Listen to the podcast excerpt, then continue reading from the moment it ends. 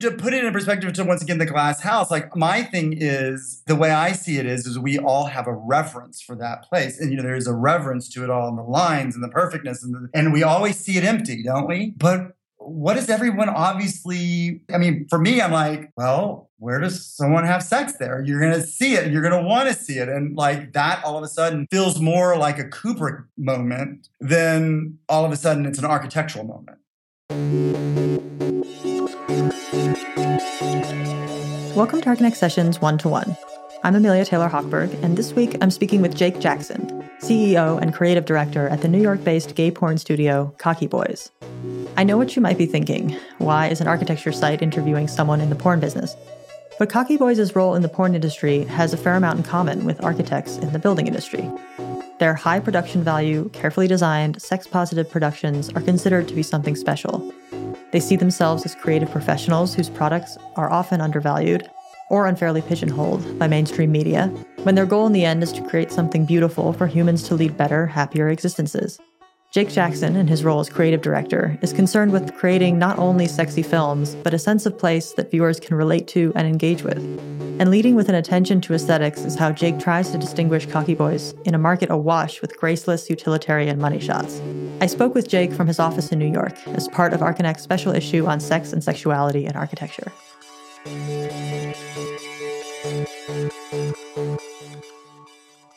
So, as I understand it, CockyBoys existed before you came and bought it. It was started in 2007 and you purchased it in 2010. And at that point, the site had a very different aesthetic and artistic direction, and you kind of decided to take it in your own direction. Can you describe for me how the site dictated its artistic content before you came to it, and then after what direction you wanted to take it in? Sure. When we first bought the site, it primarily was a site kind of dedicated to Southern California boys. It's most of them were straight, and it had its own sort of new, fresh aesthetic at the time. It was trying to, you know, be something more than just, you know, two guys in a bed. You know, they were really trying to, you know, kind of break a mold in and of themselves. But, you know, when we took it over, you know, myself and my partners are all gay. And you know, we just had a harder time, you know, relating to just straight performers, you know, or they're known as sort of gay for pay. So, you know, we we made it more of a focus to hire, you know, gay performers and work with them.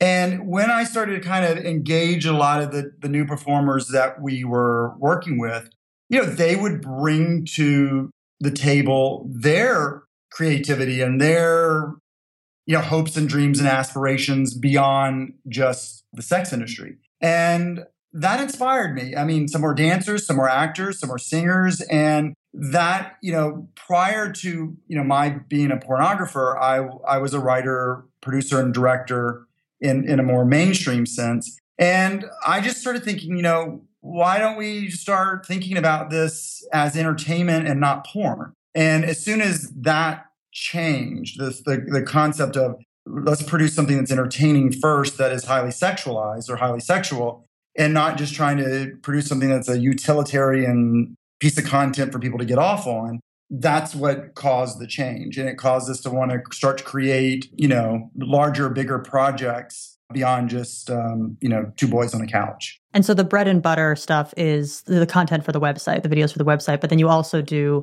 longer features is that correct? Yes. I mean the, the, the site is a membership site. You know it's it's a, digital membership site. You, you pay a fee every month and we're constantly putting new content on it. You know some of them will be more straightforward scenes that are you know you know meant to you know whether it's very romantic or sort of nostalgic. And then within it, we have a series, you know, like Answered Prayers, uh, which was a very big series for us. In fact, we're, we have a new series right now that is a mockumentary based on a, a boy band, and it's called One Erection. And um, it's a good one. dun, dun. Uh, so you know, and you know, we're we did a you know one of our our more famous series was uh, uh, called A Thing of Beauty, which was, you know, these very beautifully shot, uh, sort of romantic, nostalgic scenes that were pieced together using uh, Walt Whitman poems. and uh, you know, which had you know was like most people were like, wait, wait, what? um, so that's what you know. We're always just trying to you know try something different and and new within the adult space. But you know, it really is something that's it's kind of like it's meant to you know it's coming from a very a place where we're inspired and want to create you know just enjoy our our work. It's interesting you use the word utilitarian because I think that that is kind of the base expectation and the kind of why would you ever need anything else kind of question about a lot of adult filmmaking is the idea of just like this is here to serve a purpose. And so why would i want to invest more in say having it have a specific consistent and kind of genre pushing aesthetic style when i'm like if the presumption is that i'm just here for like one reason and one reason only and i can get that reason fulfilled regardless of whether that extra design touch or whatever is there. But i think it would help just because i'm going to presume that most of our audience is not specifically familiar with CockyBoys content to kind of describe, as you would like any film, mainstream or art film or however, like how would you describe the art direction and the kind of aesthetic of the films? Wow. I would say it's starting from a, a romanticized, nostalgic feeling. It's almost like I'm trying to create the my a memory of my perfect sexual experience.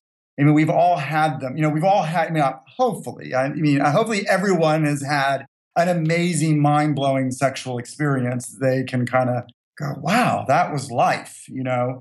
And you know, so I'm trying to you know recreate that for viewers so that they can watch it in a way and at the end of their experience feel entertained, feel informed, and most importantly, not feel guilty. And, you know, so to that degree, I'm trying to create something that has a look and a feeling and an energy that it looks like quality. The, the performers look and, and you can feel like it's authentic, that they want to be there. And so at the end of the experience, you feel like, okay, that was worth it. I, that was money well spent, or that was worth my time, or I don't feel like anyone there was necessarily being exploited. And so much of that for me comes from, you know, it really is a kind of a rebellion, I guess, from my upbringing, a very, very, very religious upbringing, and, you know, a very tortured adolescence and early youth about sex and my sexuality based on what I'd been taught in a sort of religious sense. So I'm kind of trying to free my mind and at the same time help other people connect to, you know, the concept that, you know, sex is good. It's what made us. It's it's something. It's a part of our life. So I don't know. Does that help? Yeah, I, absolutely. But I think that we could also get a little bit more specific in how, because you refer to this term nostalgia, and I think that in terms of creating a creative object, like actual and creative production, that there is this kind of classic idea that creative production is like you have a perfect experience, you have like a, an ideal, a platonic idea that exists, and you're trying to realize that in some form, and that always in whatever media and the fact that you're a person who is flawed like in creating that object that you're adherent you're trying to get to that ideal there's always some compromise but you figure out ways that in the media you can kind of shift things around to still evoke that feeling or that ideal that you previously experienced. So i'm wondering then when you and when you say nostalgia i immediately think of things like instagram you know like there's a filter that makes you that either evokes that certain film production treatment that only existed in that specific time and therefore makes you feel like you did when you were in that time or blah blah blah blah blah. But so can you point to like a specific item or a specific technique in the way that CockyBoys films are made that kind of speaks to this creation of that experience that you're referring to?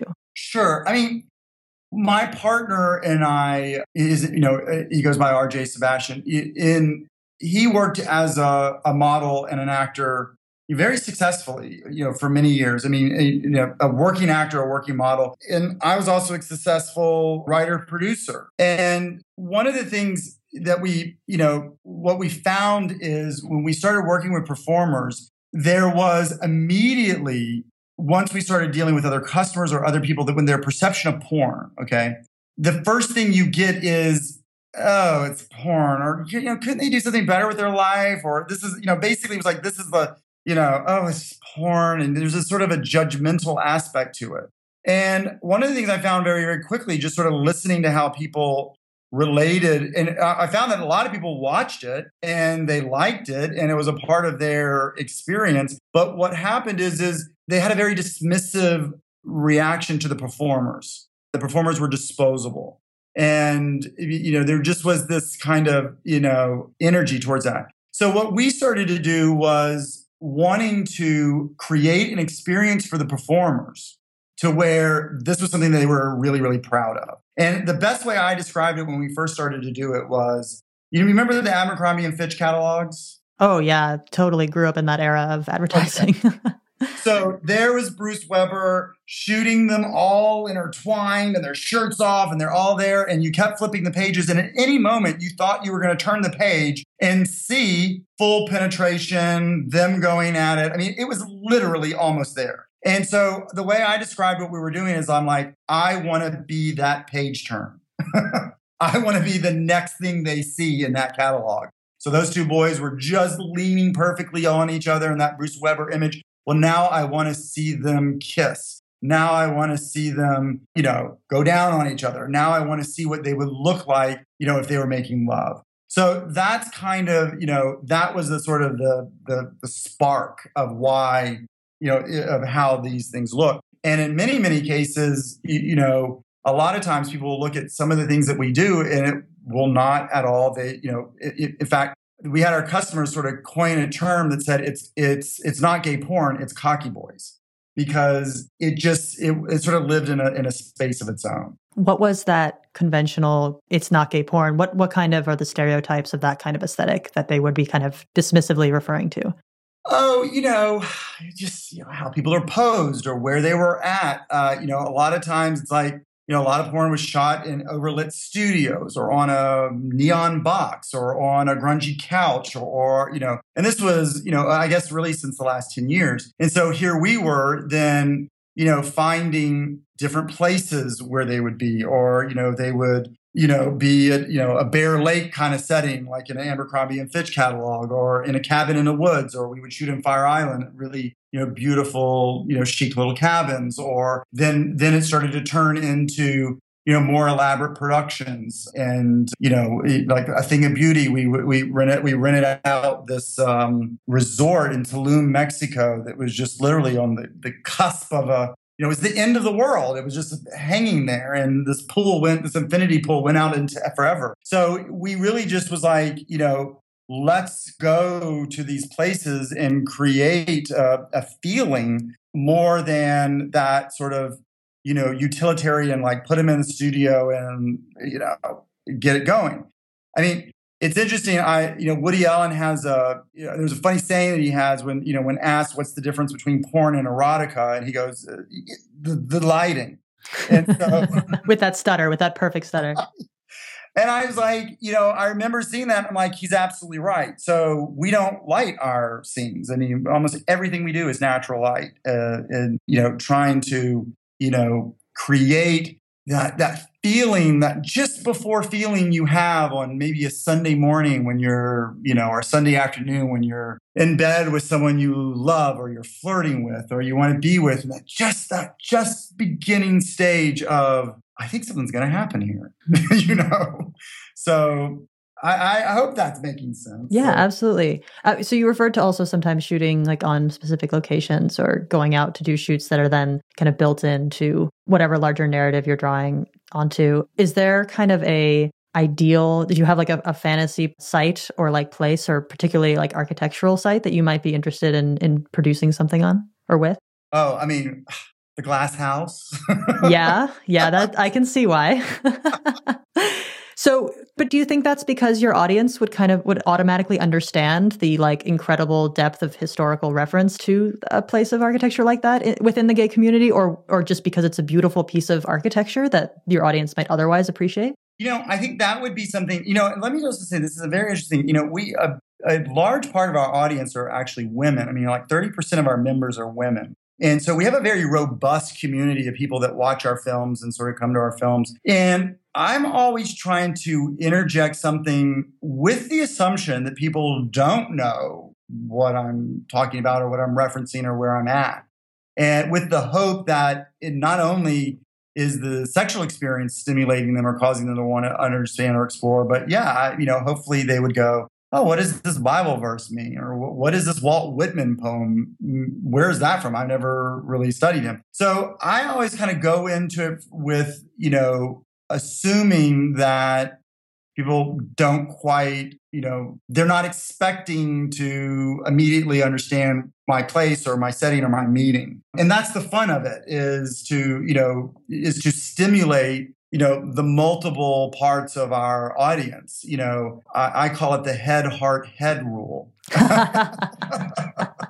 So you are it's like a almost a pedagogical function is like get them hooked instead of like sex sells sex teaches or so. Yeah. Or is that too pithy? Well no i you're i mean that makes it you know but like to put it in perspective to once again the glass house like my thing is is you know the way i see it is is we all have a reverence for that place. And you know there's a reverence to it all and the lines and the perfectness and the, and we always see it empty don't we? Mm. and but what is everyone obviously i mean whether we're th- i mean for me i'm like well where does someone have sex there? You're gonna see it. You're gonna want to see it. And like that all of a sudden feels more like a kubrick moment then all of a sudden it's an architectural moment. Uh, I'm thinking back to a feature that we published on the site. It might have been a year or so ago. We do a, a, feature where we showcase different architectural publications, and we did a piece on the Farnsworth House that specifically kind of catalog the kind of sexual tension involved in the creation of that place, not necessarily as one that was a pure historical treatment. It wasn't as if there was something like actually really going on between Mies van der Rohe and um, and Farnsworth, but that just that that was taken up as something as a question in the course of a man and a woman working on a project of that stature together, and mm-hmm. the fact that it is this glass thing.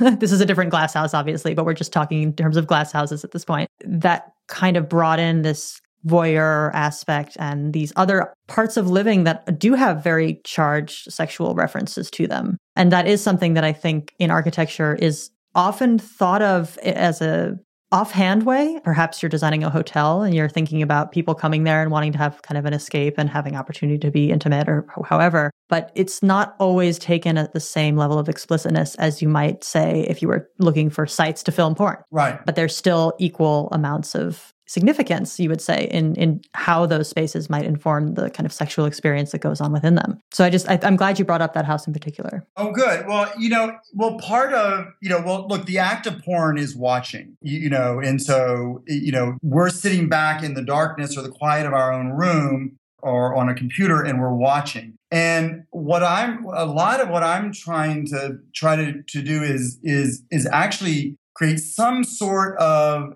interactive experience by you know you know like for instance you know most of our our series are you know there's 20 to 30 minutes of storytelling and acting before we get to a sexual experience. And and and many of the features i want it all to be completely integrated.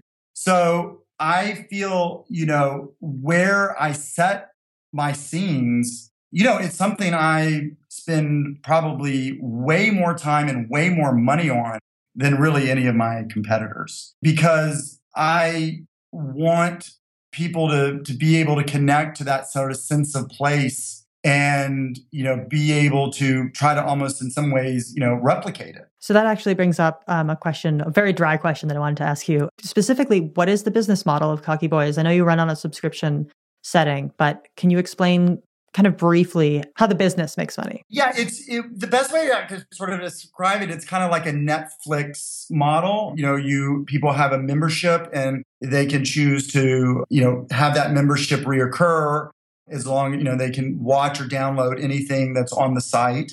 And you know what we're trying to do is always sort of create something new and fresh and exciting, and so it you know makes people want to stay there. Beyond that, you know, that is the digital delivery aspect of it. But we also, you know, we have hard goods, you know, DVDs. We, you know, we license our content to cable channels and hotels. And, um, you know, so there, there are many, many ways to, you know, monetize the content. Mm. And particularly in reference to your audience as well, do you have like a lot of exchange with the audience to kind of read what people are, both from your own readings of um, online metrics and such, but also just interfacing directly with the community and, and talking with them about what kind of content they might like to see or or be challenged by? Absolutely. I mean, we have a very robust social media presence. We encourage people to comment on the scenes as we release them. So, you know, people can always, you know, write comments on on every film. You know, this summer, uh, I mean, this spring, you know, there's like we have an award show called the Grabbies, which is kind of like the the Oscars of um, gay adult. And at that event, it's in Chicago. It's, it happens at the end of May. This will be the second year that we have our own sort of, you know, mini fan convention called CockyCon. and, um, you know, where, you know, fans can, you know, come and directly interact with us. We've done book tours. You know, the last two years we've done, um, you know, two uh, book tours um, throughout Europe. We're, you know, we re- visited uh, four or five different cities. So we're always looking for as many chances to interact with members and fans as possible. And yes, we do you know like to create a an energy where we know what they like and uh, what they don't like or you know what they're interested in a lot of our female fans came to us through i, I say that through but you know they were a lot of them are, are infram uh, romance readers. And we had produced a, um, a film or a series, I guess maybe four years ago called The Haunting, which was, you know, uh, you know, about a haunted house and, you know, ba- you know, all these different people were experiencing these lovers from years and years ago, you know, trying to get back together. And, you know, that really can, a lot of people, a lot of female fans came to us because it, it felt like a, a, romance novel. So we were very excited and very blessed. That we just was something we never under knew would existed. And so, you know, to a degree, a great degree, you know, it's that kind of feedback that has fueled us to keep creating more elaborate projects. So, with that that that base, um, that audience base, and and having that strong relationship, do you feel like the audience is directly responding to not just the content and not just the proclivities or, or however that you decide to work with, but specifically the actual look of the videos. Like uh, it's it's a question that is maybe a little bit hard to actually answer specifically but say if you imagined another site that might produce content exactly the same as yours but not with the same kind of attention to like the HD aspect and like natural lighting do you think your fans and your audience would how do you think they would respond to it? Do, how much do you think is the fact that they're on your site based on that extra attention to those kind of technical production details? Well, I think what it is is I think at the end of the day, I think people look at the content and they have a strong sense that we care about it, that we're proud of it, that it's an authentic expression, not only from ourselves, but also the performers. Uh, you know, we can never negate the performer in any of this. I mean, I can have the most beautiful room in the world and you know and it designed impeccably. But if i have two people in that space that are not able to connect in an authentic expressive exciting way it will just uh, will always fall flat.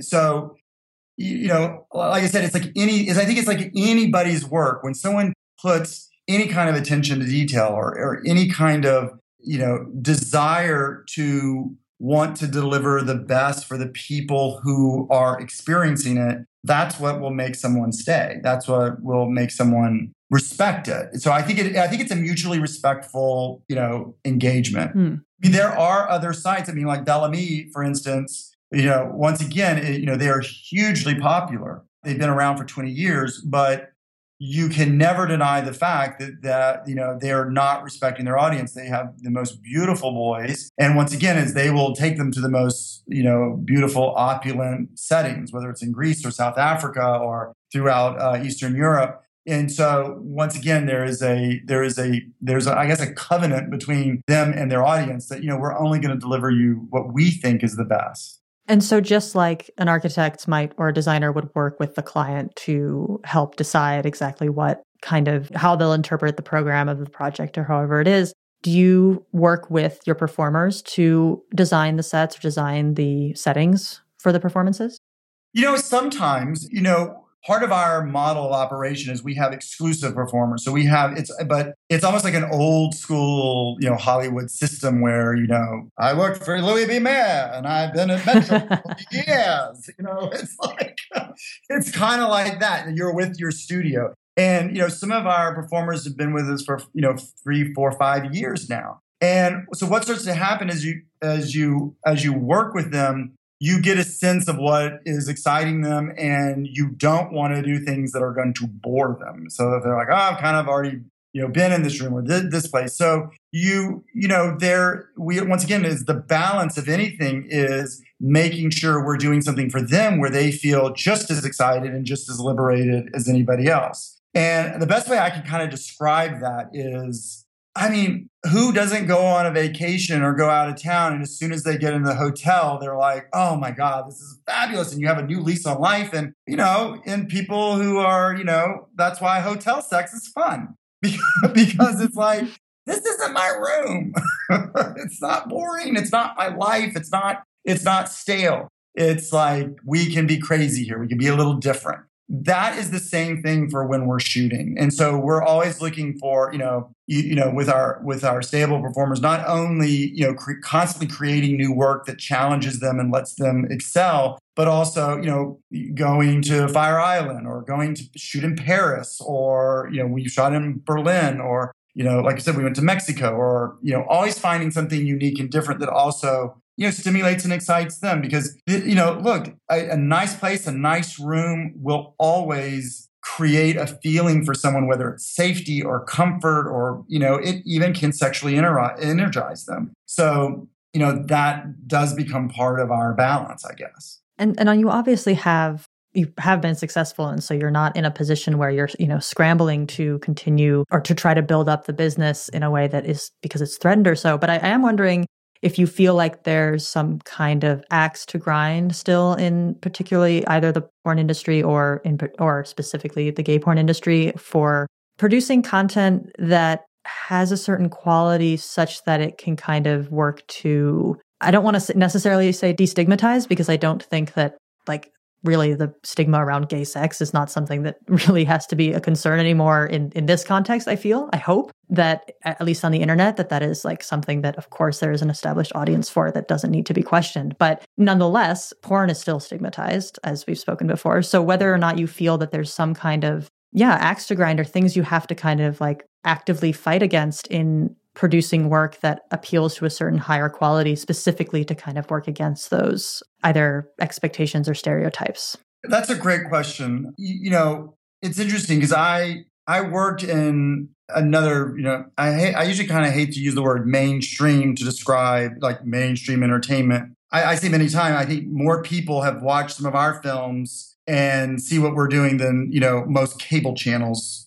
you know mm-hmm. a given day so you know i feel like what we are doing in a lot of porn is in in some ways mainstream but uh, you know a lot of the people that i work with in this industry are, are really some of the best people that i have worked with ever in in terms of being straightforward and honest and sincere and you know they they come from a good caring place you know, this January, I gave the keynote address to, um, you know, a convention in Vegas of, of, of our part of the industry called GayVN. And, you know, one of the things I addressed at that, that, that in that speech was I feel like as an industry, we don't talk about sex. We're talking about types of porn. We're talking about niches and how do we make it and conversion ratios and the business of it but we're not talking about sex. Like it is oddly enough on a on a really big picture way when we get into the the the upper echelon of the actual industry no one is talking about no one's talking about sexual health and why we do what we do, you know, and a lot of, you know, we always have to, you know, you have to always look at things. You have to step back and look at the context. I mean, that, you know, there was a time that this, what we produced was under the counter. It was hidden. It was illegal to have. You couldn't, you couldn't touch it. You could go to jail for, mm. and that isn't the case anymore. And so because it isn't taboo and because it isn't wrong and it isn't bad and it isn't sinful, you know, it is completely changed the industry. And, and, in terms of that's why a lot of people feel like, well, I can take it or pirate it or steal it. It just there, there, and it once again, it gets back to my notion that because of all this, it has become disposable. I mean, we people watch it and gobble it up very quickly and then they're done with it. And what we're trying to do with our company is not change the way people think or feel about porn, but to really change the way people feel and think about sex. And I think, you know, that is probably a really big issue for just generally in America. Uh, you know, I, I fundamentally have a huge problem with the fact that, you know, we have no problem broadcasting the most violent, you know, acts, you know, on network TV in prime time, but we can't get, we can't see any sort of sexual activity or we can't talk about sex or we can't I mean, it's starting to lessen a little more, but it's still stigmatized. So I, you know, if I had an axe to grind, it was I, I wish more pornographers would connect to the fact that we are able now that, that there really is the possibility, a genuine possibility that the porn that we produce actually has a purpose. And in helping people, you know, unscramble the insanity in their head of what they've been taught about sex, whether it's wrong, whether it's sinful, whether it is an abomination, or whatever the case is. And I think that we have the power to do that through our work. Has your work with CockyBoys also directly influenced how you design your own space in your own personal life and your own? I mean, I, I understand you're obviously not an architect, but in how you conceive of your own spaces and your own experience of the built environment has working in this particular industry and producing this kind of content changed your own personal life in that regard? Absolutely.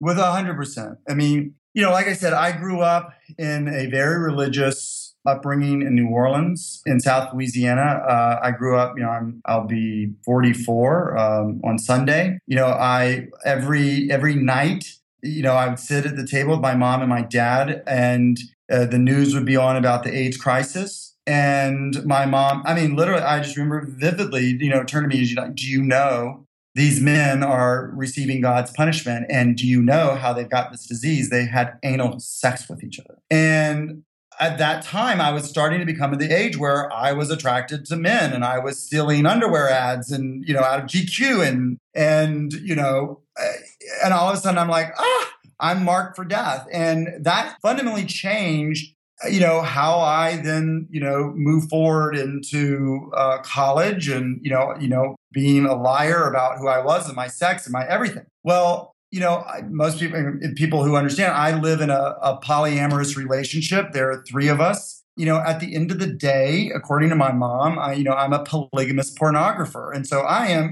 you know I am the, the loud and proud. Right. Boom. Forget about it. so I, you know, I'm very proud about what I do. I, like I said, I, I've created an environment. I, you know, we live in a compound where we also shoot in, you know, a beautiful, beautiful space. And everybody comes into my environment and comes into what we're doing the you know i want them to be proud of who they are and what they do. And most importantly it's like look we only live for today. We you know if you can live you know and uh, love yourself and be mutually respectful to everyone around you there is no reason why we can't have you know a nice life and i i do believe that you know one of the things that creates so much upset in people's lives is sex you know, they lie about it. They lie about who they are uh, to it. They have guilt about it, or they may have been taught, you know, for years and years and years about who they are is wrong and how they're having sex is wrong. Or we have body conscious issues of,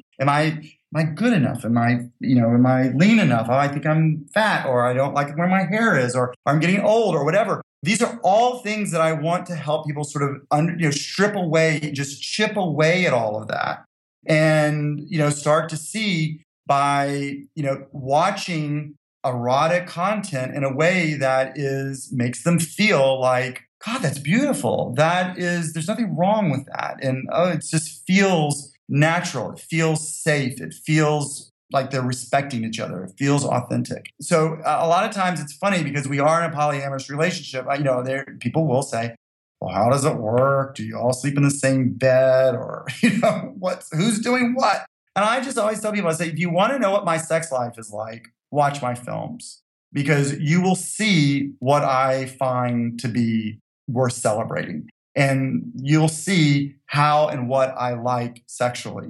And I'm kind of an open book that way. Well, I appreciate that. And I'm so glad we got the chance to talk. Thank you so much for coming on the podcast and happy birthday. Oh, thank you. Thanks for listening to Archinect Sessions 1 to 1 with Jake Jaxson of CockyBoys, part of Archinect's special issue on sex and sexuality in architecture. Danilo Voinov edits the podcast, and Matt Skillings composed our music. Myself and Paul Petrunia are the producers of One to One. New episodes come out every Monday. Make sure to not miss an episode by subscribing to us on iTunes, and if you like the podcast, please consider leaving us a review. Chances are you already know about our other podcast, Archinect Sessions, which focuses on news and editorial. But if not, that airs every Thursday. Keep your ears open for it. You can keep up with podcasting news from Archinect on Twitter through at ArcSessions or hashtag Archinect Sessions, or you can email us through connect at archinect.com. Thanks again for listening to One to One.